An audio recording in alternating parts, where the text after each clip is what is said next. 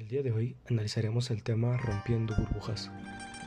Muchos entenderán por romper burbujas a la acción de explotar un glóbulo con una capa líquida lleno de aire. Y a pesar de que no es el caso en esta sesión, este concepto tiene bastante que ver con lo que se tratará. Para introducir el tema, es necesario primero aclarar a qué nos referimos con la burbuja. La burbuja en esta analogía la trataremos como nuestra zona de confort y de cero riesgos. Es esta área donde nos sentimos protegidos por una capa invisible de todo lo exterior. Sin embargo, hay veces en las que es necesario salir de esta zona para poder alcanzar el desarrollo como persona. Para explicar este tema, citaremos al psicólogo estadounidense Abraham Maslow, quien teorizó la autorrealización del ser humano a través de la clasificación de sus necesidades plasmadas en una pirámide. Esta herramienta es mejor conocida como la pirámide de Maslow. Consta de cinco niveles, las necesidades fisiológicas, la seguridad, las sociales, las de estima o reconocimiento y finalmente el pico de la pirámide, la autorrealización. Cabe aclarar que cada nivel es consecuente del anterior, por lo que es necesario pasar por todos los niveles para alcanzar esta completa autorrealización.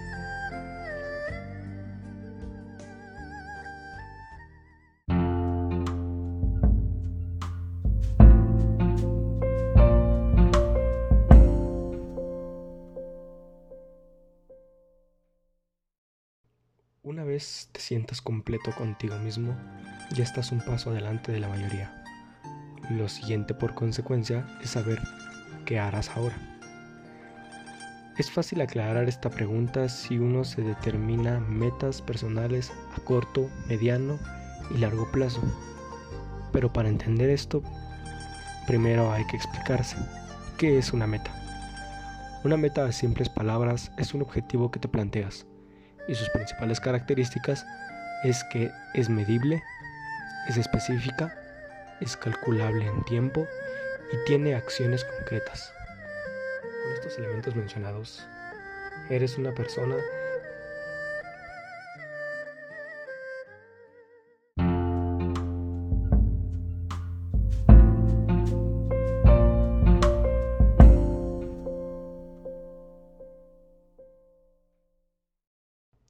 los elementos mencionados, eres una persona que sabe de dónde viene, a dónde va, pero sobre todo lo que quiere.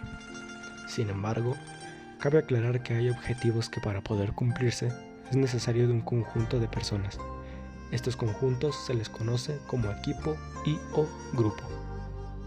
Estos términos, a pesar de tener similitudes y que podrían hasta considerarse como sinónimos en algunas ocasiones, tienen sus pequeñas diferencias.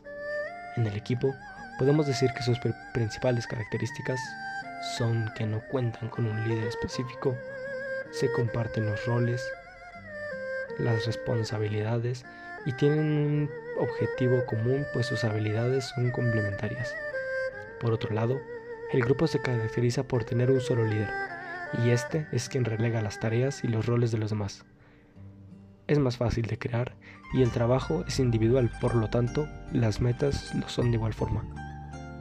Además de que los grupos se pueden dividir en dos categorías, los primarios, que son aquellos que influyen en la conducta del individuo en los primeros años de vida, y los secundarios, que son más grandes e impersonales, es decir, menos estables y duraderos.